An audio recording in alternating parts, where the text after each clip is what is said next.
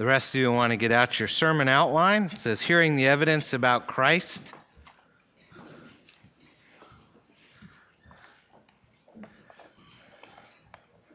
The children head out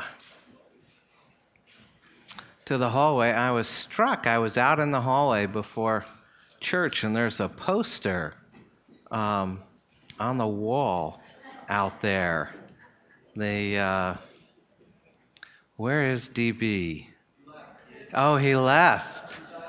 He couldn't couldn't take it anymore. You know, apparently uh, he posed for the cover of a romance novel in his younger days. You know, you think you know a guy, and uh, oh well. I'm sure we will. Uh, the subject will reappear at the men's retreat. Um, anyways, as uh, Brian told you earlier, we are in the Gospel of John as we uh, uh, race through the Gospel here. We're in John 5, starting at verse 31. If I alone bear witness about myself, my testimony is not deemed true. This is Jesus who's speaking. There is another who bears witness about me, and I know that the testimony that he bears about me is true. You sent to John, and he has borne witness to the truth. Not that the testimony that I receive is from man, but I say these things so that you may be saved. He was a burning and shining lamp, and you were willing to rejoice for a while in his light. But the testimony that I have is greater than that of John. For the works that the Father has given me to accomplish, the very works that I am doing, bear witness about me that the Father has sent me. And the Father who sent me has himself borne witness about me. His voice you have never heard, his form you have never seen, and you do not have his word abiding in you, for you do not believe the one whom he has sent. You search the scriptures because you think that in them you have eternal life, and it is they that bear witness about me. Yet you refuse to come to me that you may have life. I do not receive glory from people but I know that you do not have the love of God within you. I have come in my Father's name, and you do not receive me. If another comes in his own name, you will receive him. How can you believe when you receive glory from one another and do not seek the glory that comes from the only God? Do not think that I will accuse you to the Father. There is one who accuses you, Moses, on whom you have set your hope. But if you believe Moses, you would believe me, for he wrote of me. But if you do not believe his writings, how will you believe my words? Some hard and difficult words from Jesus as he confronts uh, the religious leaders in Jerusalem. Let's pray, and then we'll dig in. Heavenly Father, as we hear hard words from Jesus and wonder, what was he talking about? What did he mean? Help us now to understand. Open our eyes and our hearts and our minds and our ears that we may know uh, Jesus more, we may understand him, and that ultimately we may believe more than we do now. We ask this in Jesus' name. Amen.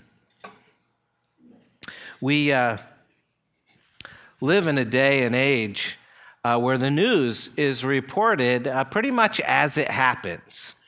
And uh, instead of having to tune into the evening news to find out what happened in the world today, uh, we're able to turn on the news at any time of day or night and find out, in many cases, just what's going on right now. It's a very unique time in history. That's never been able to uh, do that until about the last uh, maybe 10 years tops. Areas of our society that have for years been off limits to the television news crews now appear in our living room with increasing regularity.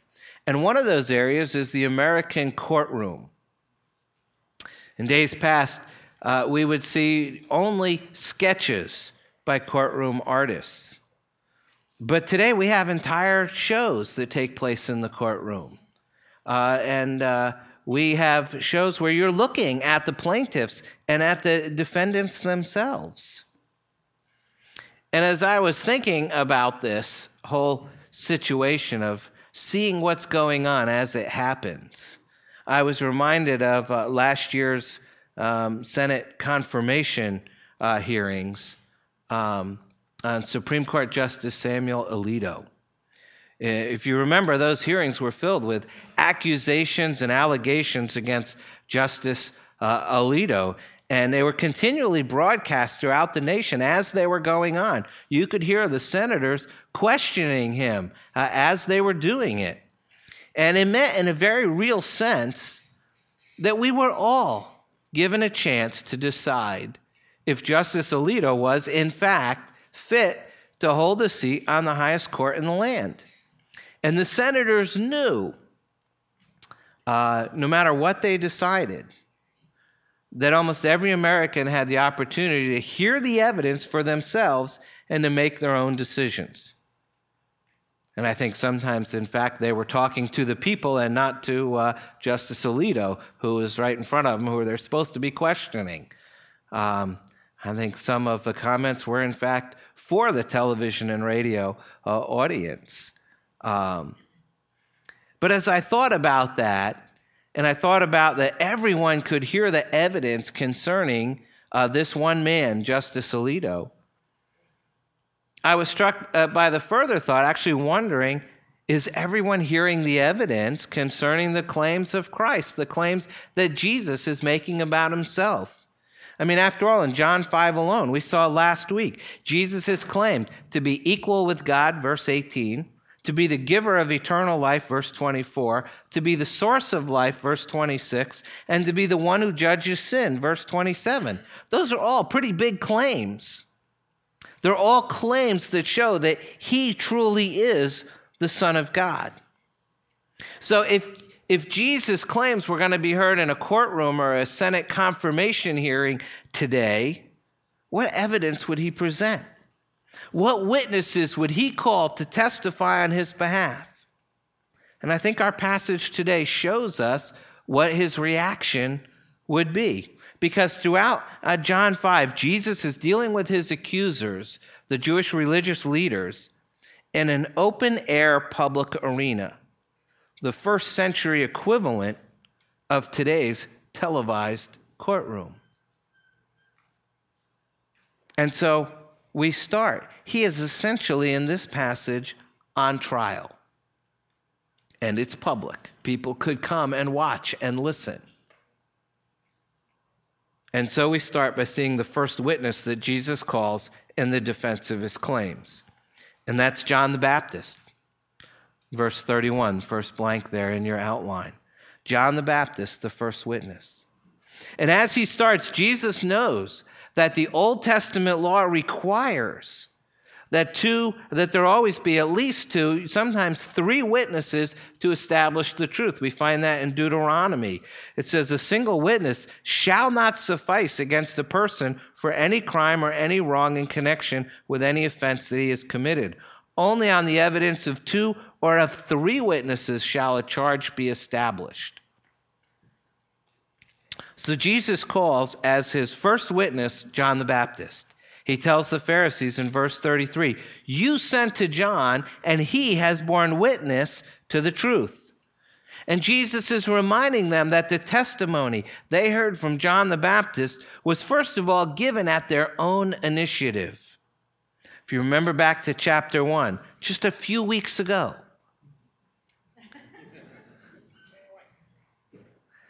It was the Pharisees themselves who went to John to question him. And John the Baptist was a witness who, in a sense, had been called to the stand by the other side. And he's still faithfully testifying to the truth about Jesus Christ. And Jesus is telling the Pharisees, if you won't believe me, at least believe John, whom you questioned. And remember, if you remember back to John chapter 1, John testified publicly in John 1:29 where it says the next day he saw Jesus coming toward him and he said, "Behold, the Lamb of God who takes away the sin of the world." And then in verse 34, "I have seen and borne witness that this is the Son of God." So John has testified publicly about Jesus and Jesus reminds the Pharisees That it isn't him who needs John's testimony, it's they who need John's testimony. Christ teaches us here in verse 34 not that the testimony that I receive is from man, but I say these things so that you may be saved. He's the defendant here, and he's essentially telling the prosecutors, I still have your best interest in mind. He doesn't need to accept man's testimony, but they sure do.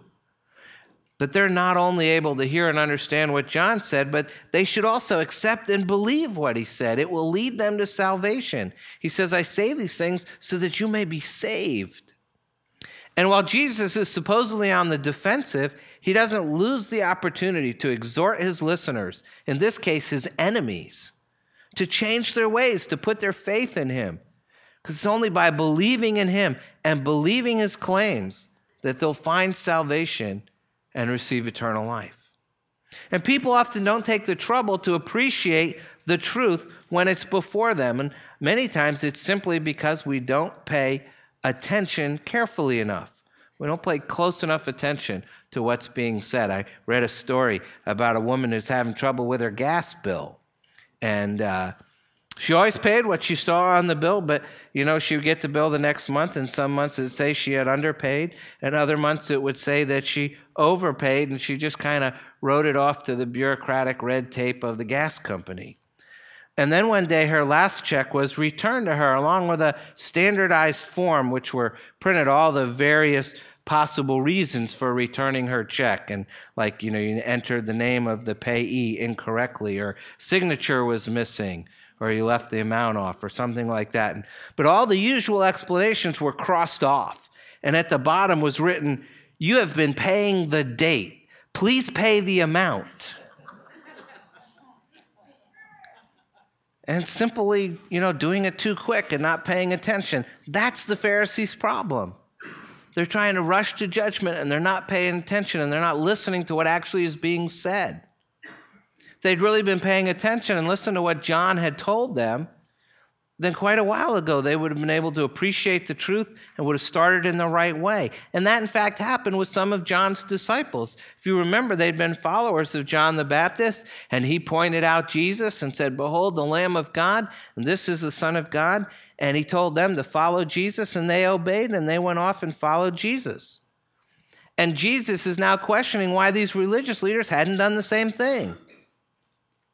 So he starts with his first witness, who is John the Baptist. And then he calls his second witness, which are Christ's own works. Christ's own works. We see here the testimony of Christ's works is even greater than that of John the Baptist. What Christ does speaks volumes. We know from Matthew chapter 11 that it was this testimony that actually strengthened and encouraged John the Baptist when he was awaiting execution in prison.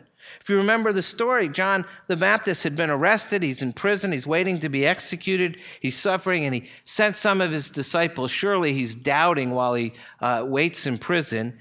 And he sent some of his disciples to Jesus to verify that he really was the Messiah. And Christ answered his concerns by testifying to his works. It says, Matthew 11. Jesus answered them, Go and tell John what you hear and see. The blind receive their sight, and the lame walk. Lepers are cleansed, and the deaf hear, and the dead are raised up, and the poor have good news preached to them. And blessed is the one who is not offended by me. What an encouragement for John to hear about what Jesus was doing. And that all these things were happening, these miracles and healings. The gospel's being preached. After all, the work that Jesus is doing is the work that's been given to him by God the Father. It says in verse 36. But the testimony that I have is greater than that of John. For the works that the Father has given me to accomplish, the very works that I am doing, bear witness about me that the Father has sent me. As we saw last week, Jesus says he only does uh, what he sees the Father doing. He does nothing by himself, but works together with the Father. And by his works, both his supernatural miracles and his ordinary actions, Jesus is proving to all those around him that he is the one who's been sent by God. But the Jewish leaders don't accept this now, and they won't accept it later. We'll see, we get to John 10. He's going to be questioned again, and he will respond, as we read in our responsive reading this morning. Jesus answered them, I told you, and you do not believe. The works that I do in my Father's name bear witness about me. So it's necessary now. Jesus has called two witnesses uh, John the Baptist and the witness of his own works. And now he calls in the next witness, and that's God the Father. God the Father, the third witness. And he's taken the gloves off now. He's hitting the Pharisees right between the eyes. He says, Not only is he sent by God the Father, but, verse 37, the Father who sent me has himself borne witness about me. And then he turns the tables on the Pharisees. He gives them three challenges, all alluding to the Old Testament, which they would have known so well, which at least they claimed to know so well. In the first challenge, he says, His voice you have never heard, referring to Moses who heard God's voice in Exodus 33. And Jesus is saying, While you haven't heard God's voice like Moses did, you've all had the opportunity since then. As John 3 34 says, for he whom God has sent utters the words of God, for he gives the Spirit without measure. Jesus himself is speaking the very words of God, and they're not listening. That's the first challenge. The second challenge, he says, his form you have never seen, referring to Jacob, who saw God's form in Genesis 32. And Jesus is saying, well, they haven't seen God's form like Jacob did. They've had the opportunity since then, John 1:18. No one has seen God, the only God who is at the Father's side. He has made him known. Jesus himself is the very manifestation of God in human form. He said, you don't think you've ever seen God, but you see me. If you've seen me, you see the Father. You don't think you've ever heard God, but if you've heard me, you've heard God. I utter the very words of God. And then he gives him the third challenge, verse 38. And you do not have his word abiding in you, for you do not believe the one whom he has sent. And here he's probably referring to Joshua and Joshua 1, or possibly the psalmist in Psalm 119, who both hid God's word in their heart meditating on it, learning not to sin against it, understanding that God's blessing in their lives was dependent on the indwelling of God's word in their lives. And Jesus is saying they don't have the word of God in their hearts like Joshua did or like the psalmist did, but they've had the opportunity since then because Jesus himself is the very word of God. John 1 1. In the beginning was the Word, and the Word was with God, and the Word was God. Jesus himself is the very Word of God. And they, the Pharisees who are acting as the prosecution, have just received a triple indictment from Jesus, who is the defendant. And he's letting them know that God the Father has given them ample evidence. But they haven't heard God, they haven't seen God, they don't have God's word because they don't believe in Christ. And Jesus is clearly challenging them that you can't believe and obey the Father, and you can't believe and obey the Scriptures if you don't believe and obey the Son. And so then he calls his fourth witness, which is the Word of God. The Word of God. He calls as his next witness the Scriptures themselves. He says, verse 39, You search the Scriptures because you think that in them you have eternal life. And it is they that bear witness about me. Yet you refuse to come to me that you may have life.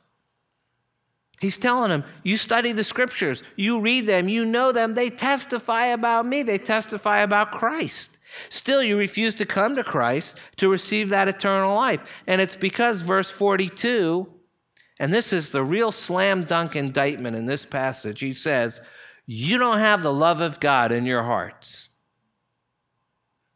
I'm not sure there's a much harsher thing that Jesus could say to somebody. I, would hate to be in the position where Jesus Christ is looking me in the eye and saying, You don't have the love of God in your heart. He's telling him, You're too busy trying to get the praise of men to worry about obtaining the praise from God, which only comes by believing and obeying Christ and his word. In Matthew 5:17, Jesus said, "Don't think that I have come to abolish the law or the prophets. I haven't come to abolish them, but to fulfill them." So Jesus is appealing to the testimony of the scriptures. And in Romans, the apostle Paul writes in Romans 3, "But now the righteousness of God has been manifested apart from the law," talking about Jesus. "Although the law and the prophets bear witness to it." the righteousness of God through faith in Christ for all who believe. And he's, Jesus is challenging the Pharisees on that point with which they most pride themselves. They boast of how well they know the teachings of Scripture, but they're missing the Messiah to whom the Scriptures point. And it's the same today. We don't read the Bible just to know the Bible. That's the mistake of the Pharisees. We read the Bible so that we might know Christ. And you don't really know the Word of God unless you know the God of the Word. You see, it's not only a question of hearing and understanding. The Pharisees thought they knew the Scriptures, but it's also a question of accepting and believing the Scripture's testimony about Christ and then putting that faith into practice by being obedient to Christ and His Word. So Jesus calls the scriptures as a witness. And then finally, he calls his final witness, and that's Moses. Moses is the fifth witness. He has now really turned the table, uh, tables on the Pharisees. He's gone from being what he is not, the defendant, to being what he really is, the judge. And the Pharisees are no longer the prosecution, but they have become the defendants. And Jesus tells them, starting in verse 45, do not think I will accuse you to the Father. There is one who accuses you Moses, on whom you have set your hope. Moses, the author of the law. If you believe Moses, you'd believe me. He wrote of me. But if you don't believe his writings, how will you believe my words? And Jesus is telling them they don't have to worry about Jesus accusing them because Moses, whose word they profess, who they follow as the greatest Jew of all time, he's their accuser, the great lawgiver.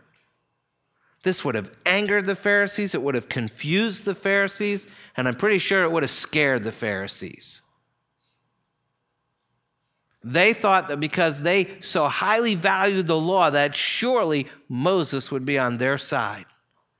Their attitude to the law secured his support. No matter who would be against them before God, they could rely on, they could count on Moses. And now Jesus is telling them the one on whom their hopes were set, Moses, instead of being their advocate, is now their accuser. And he is, in effect, pronouncing judgment on the Pharisees. He is letting them know if they had believed Moses instead of just reading him, and if they had obeyed the law inwardly in their hearts instead of just outwardly, then there'd be no issue here. They would have believed Christ because Moses was writing about Christ. Moses was pointing to the Messiah. But since you don't believe what he wrote, you can't believe what I say. That's what he's saying. You don't believe Moses, therefore you don't believe Christ.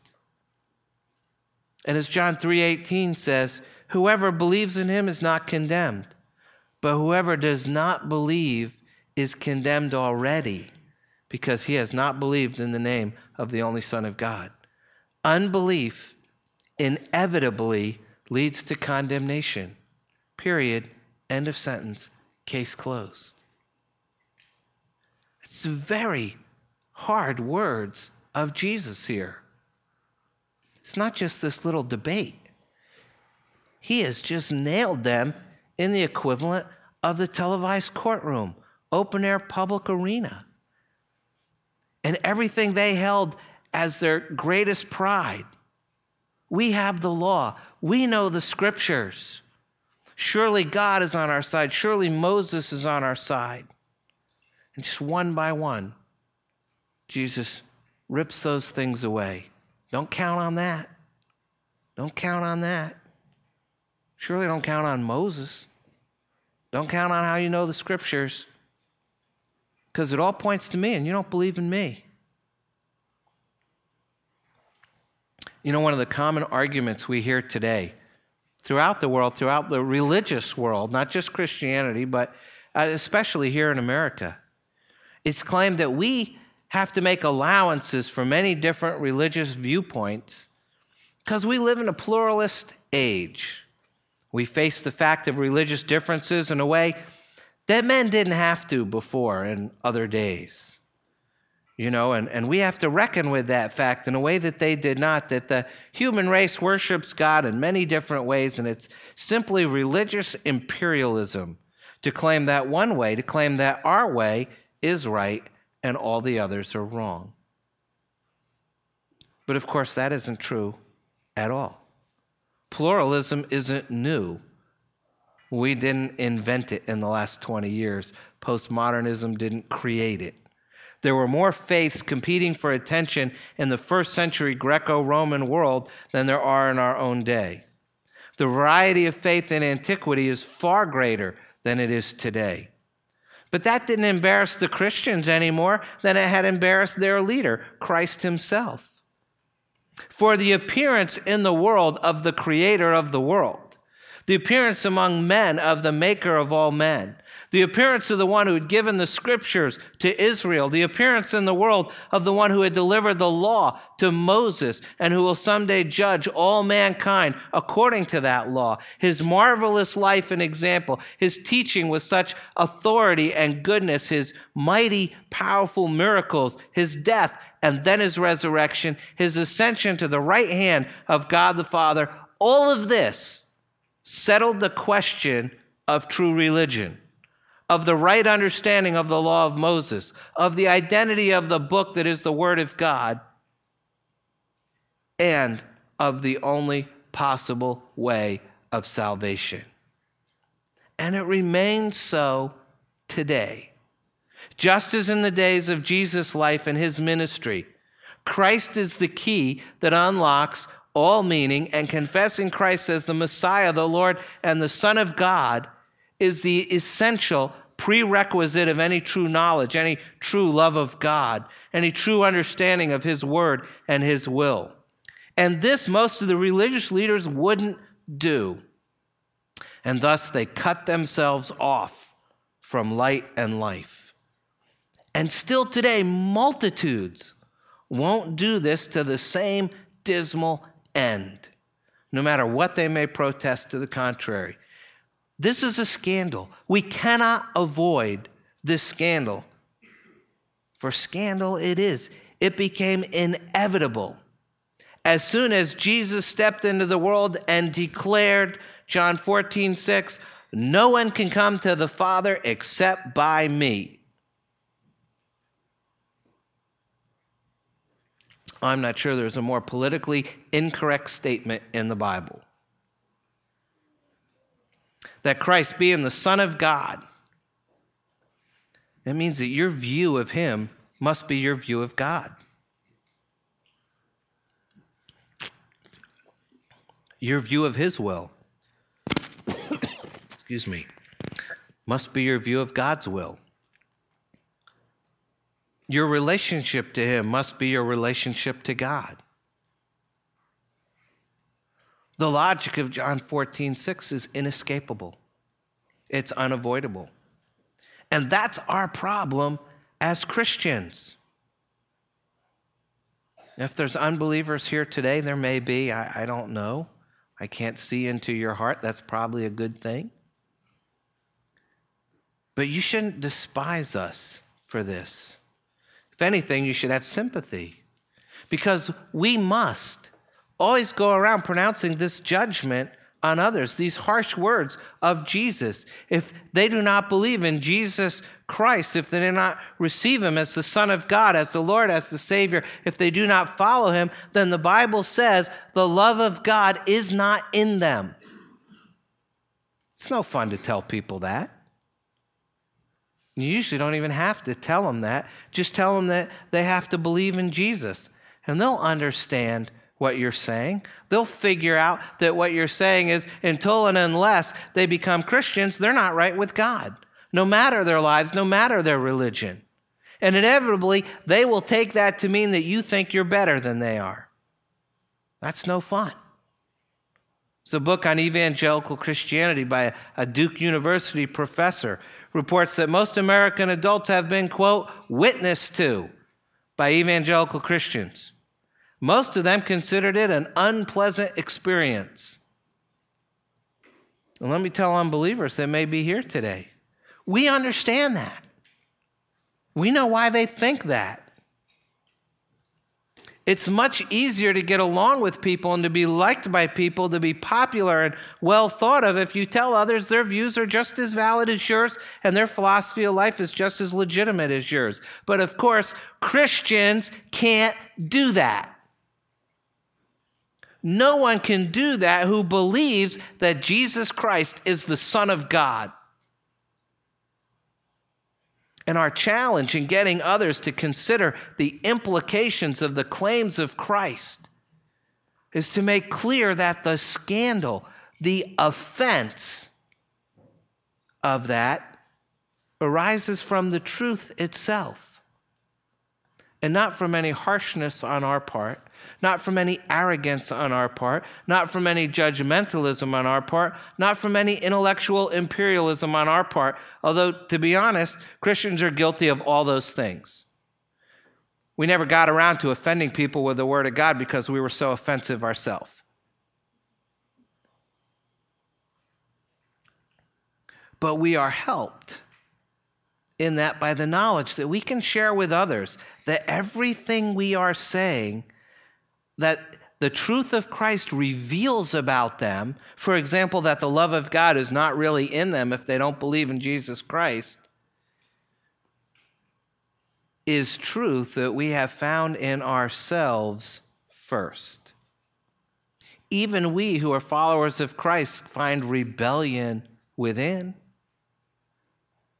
You know, we always say we serve the Lord's Supper and there's always a moment we say there's two kinds of people there's repentant sinners and there's unrepentant sinners, but you're all sinners. There are no non sinners. And even we who believe in Jesus know how often and how easily the love of God departs from our hearts. How easily we seek to cover up our lack of love for God and our great love for ourselves and we cover it up with all of our religious words and all of our religious deeds. How real, how true must the Lord Jesus' verdict be? If even his own followers acknowledge that far too much of the time it is still true of them. These are hard words. We don't deny it. They're offensive words. The people who heard them didn't like them. Then or now, we know that. But we also know that truer words were never spoken than when Jesus said of men and women, You do not have the love of God in your hearts. You may love many things. You certainly love yourself. But if you really loved God, then you would love His Son and you would understand and love His Word. It was, it is, it will always remain as simple as that. So today you've had the opportunity to sit in the public arena, to watch the confirmation hearing, to be a part of the televised courtroom. And you've heard the witnesses. Therefore, what verdict do you, the members of the jury, render in the case of Christ? The witnesses were carefully chosen. Each has taken the stand. Do you believe the witnesses? The evidence has been judiciously presented. Have you heard the evidence? And now, as a member of the jury, you must deliberate. You must weigh the evidence. You must decide. And it's an important decision, for the verdict you reach about Christ is a serious one. The Apostle John tells us the purpose of this gospel, John 20. These are written so that you may believe that Jesus is the Christ, the Son of God, and that by believing you may have life in his name. And if you decide to believe and thus obey the words of Christ, then it will change your life. And if you decide you don't believe and you're not going to obey the words of Christ, then you stand condemned already because the verdict you render is a verdict for yourself. Choose wisely. We need to pray. Take a moment to do that, and then I'll close.